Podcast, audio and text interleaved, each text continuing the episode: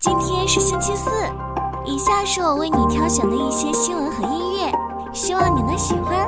新的一天要加油哦！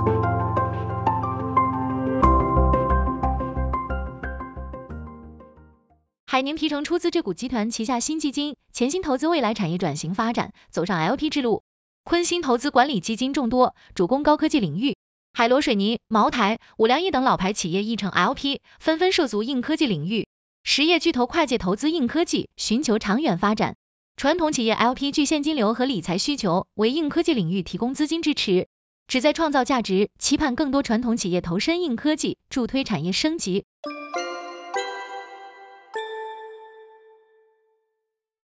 鉴于二零二三年门店增长疲软，汉堡王中国或需从中国新锐品牌处汲取经验，以弥补不足。母公司 RBI 财报显示，二零二三年全球销售额增长百分之十二点二，全系统门店超三万家。然而，每家市场下滑，而中国表现优异。尽管中国持续增加餐厅数量，但未达到年度目标。对比麦肯，汉堡王中国发展步伐较缓，或源于市场缺乏先发优势和成功本土化策略。多年来，麦当劳和肯德基在中国蓬勃发展，本土化战略助其赢得市场。汉堡王或应借鉴成功案例，提高与主要竞争对手的竞争力。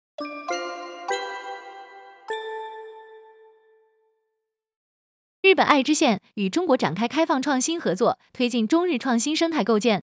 通过爱知中国创新计划，助力爱知初创企业进入中国市场，打造日本最大创业孵化设施 Stationa，吸引全球投资。加强与海外初创企业合作。爱知县考察团访问北京、上海，团队探讨与中国初创企业合作机会。中国投资人对爱知初创项目表现浓厚兴趣，多家爱知企业也希望与中国企业合作，共同发展。初创企业 Patriot Habit All of 展示技术和产品，希望在中国发展业务。爱知县致力促进中日企业合作，携手解决社会问题，推动创新发展。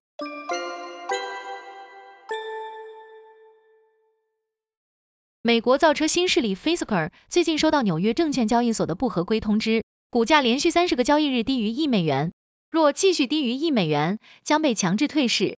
反向股权分割是其破局之路。像 Nikola 等公司也选择了反向股权分割续命。中国市场尤为重要，Fisker 和其他新势力或许会寄望于中国，但在建厂、销售等方面可能面临挑战。中国新能源汽车市场潜力巨大，海外新势力若能进入，或许有机会。然而，国内市场竞争激烈，价格下降。对于海外新势力而言，中国市场或许是仅存的希望。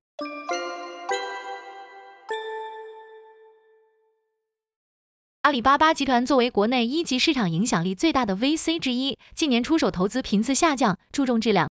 阿里对外投资呈导 U 型趋势，投资事件数量趋缓，投资主体多元化，布局范围拓展至多个领域。阿里重点追投优质项目，广泛新项目布局，以战略投资 A 轮为主，并在并购市场积极布局。阿里投资最多行业为电商零售，紧随文娱传媒、企业服务。阿里在各领域投资，展现宏伟创业历程。对前沿技术、综合电商、演艺、健康保健等领域注资最多，展现大手笔投资行动。阿里持续巩固传统行业，开辟新兴领域，投资布局宏大。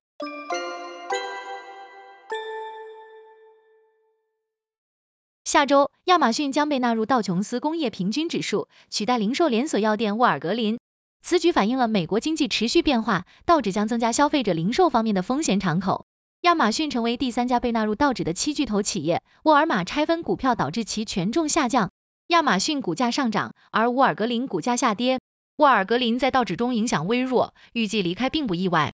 疫情带来的需求变化影响公司业绩，沃尔格林市值蒸发严重，亚马逊则在疫情后迅速反弹。有分析认为，谷歌母公司 Alphabet 可能成为下一个加入道指成分股的公司。丹尼尔·卡萨利表示，过度偏重少数股票与主题，可能带来错失其他投资机会的风险。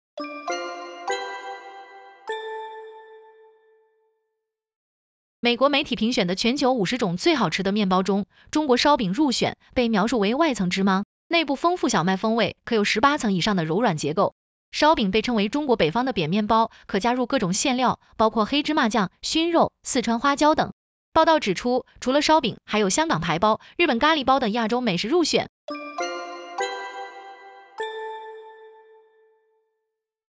马斯克的脑机接口公司 Relink 首例受试者通过意念控制电脑鼠标。股市反应强烈，博济医药、创新医疗等概念股涨超百分之七。科技部发布脑机接口研究伦理指引，强调修复型技术和服务公众健康。脑机接口预计推动 AI 多模态领域发展，提升脑电数据处理效率。脑机接口产业链有望迎来新机遇，建议关注上游厂商和中游产业链发展。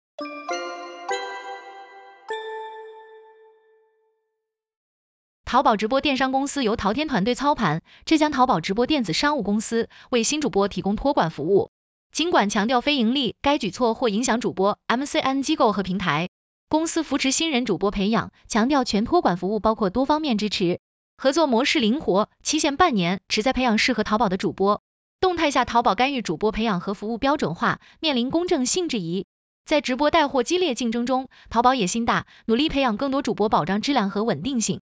直播带货已成电商重要增长点，市场竞争激烈。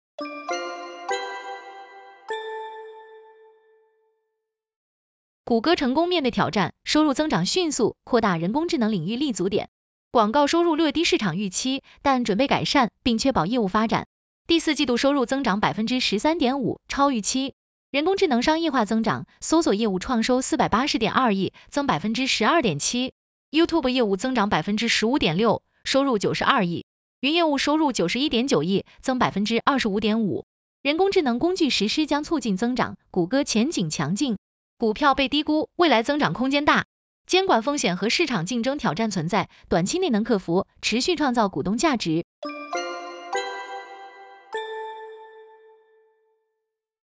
动力电池赴欧建厂进入倒计时，二零二七年欧洲车企要求电池本地化生产。欧洲市场变革引发中国动力电池企业竞争激烈，需提升国内市场份额。新电池法对进口动力电池设限，海外建厂成必然趋势。电池厂建设困难重重，环保、产能等挑战需克服。欧洲厂商已准备好本土产能，中国企业需加速进军欧洲市场。新能源车市场竞争白热化，价格战已现端倪。未来动力电池企业必须迅速调整战略，以适应不断变化的全球产业格局。